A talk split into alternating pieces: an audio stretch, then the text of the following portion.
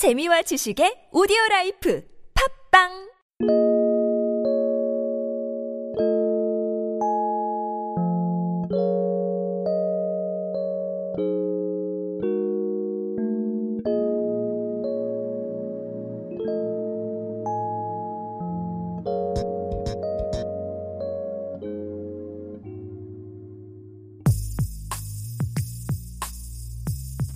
생각은 기술이다. 팟캐스트 강론 27번째 시간을 시작하겠습니다. 지난 시간에 살펴본 판단의 메타인지 제7단계 생각 도구인 주장에 이어서 이제 마지막으로 판단의 메타인지 제8단계 생각 도구인 논리에 대해서 살펴보기로 하겠습니다. 판단의 메타인지에서 다루는 세 가지 생각 도구인 관점과 주장과 논리는 서로 밀접히 연관되어 있으며 전두엽의 높은 단계 기능으로 어떻게 하면 올바른 판단을 하여 보다 효과적인 주장을 하는가가 핵심 과제인 것입니다.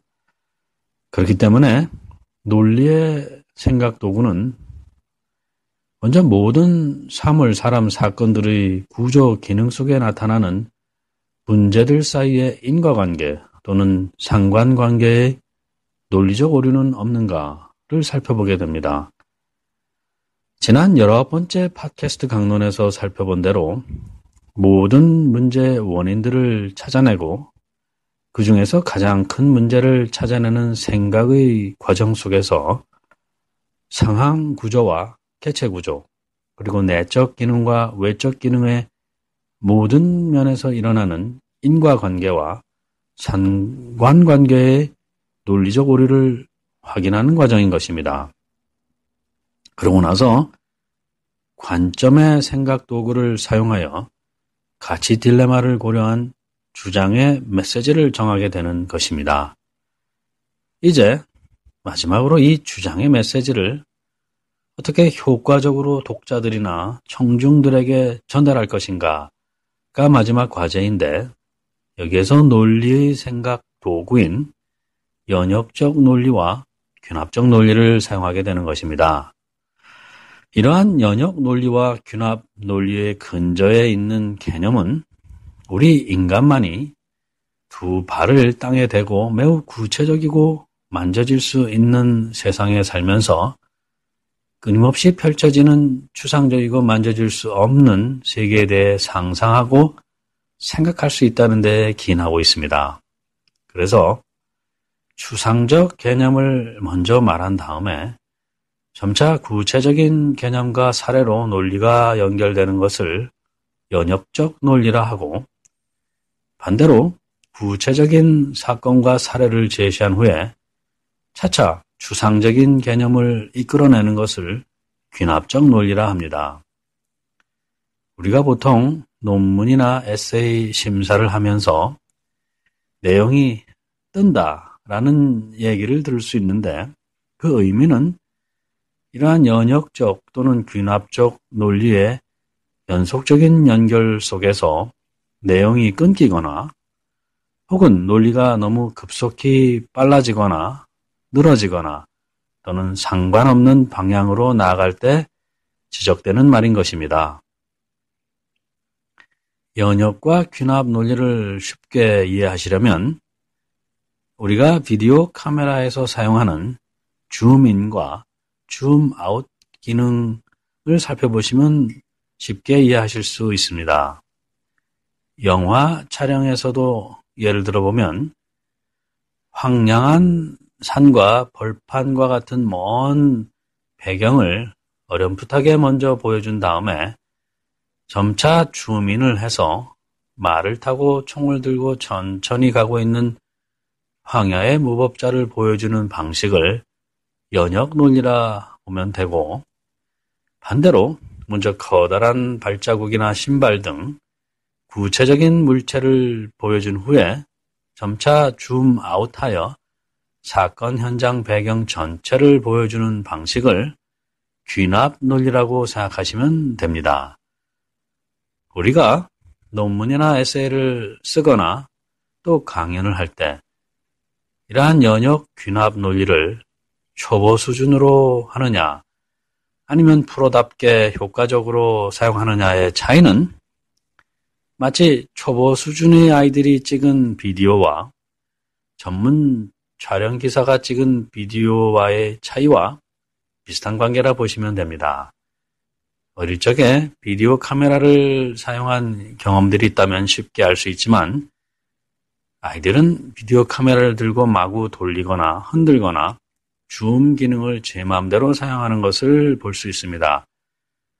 촬영을 할 때는 크게 잘못된 것을 모를 수 있지만 나중에 녹화된 것을 재생해 보면 화면이 거의 볼 수 없을 정도로 흔들리고 왔다 갔다 하게 됩니다.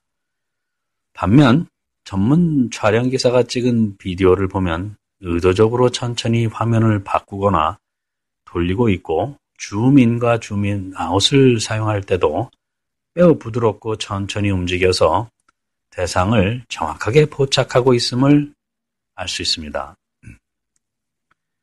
여기에서 긍정의 메타인지 제2단계 생각 도구인 창의와 집중해서 연습한 자유연상법과 집중연상법을 잘 훈련한 학생들은 쉽게 이러한 이미지의 추상성과 구체성의 차이를 이해할 수 있고 비디오 촬영을 할 때와 마찬가지로 이러한 이미지들을 점차적으로 표현하는 것이 논리 전개에서 얼마나 중요한 것인지 자연스럽게 깨달을 수 있게 됩니다. 예를 들어 문단 하나를 완성한다고 할 때에도 의도적으로 연역 귀납 논리가 잘 이루어진 문장들을 써야 합니다.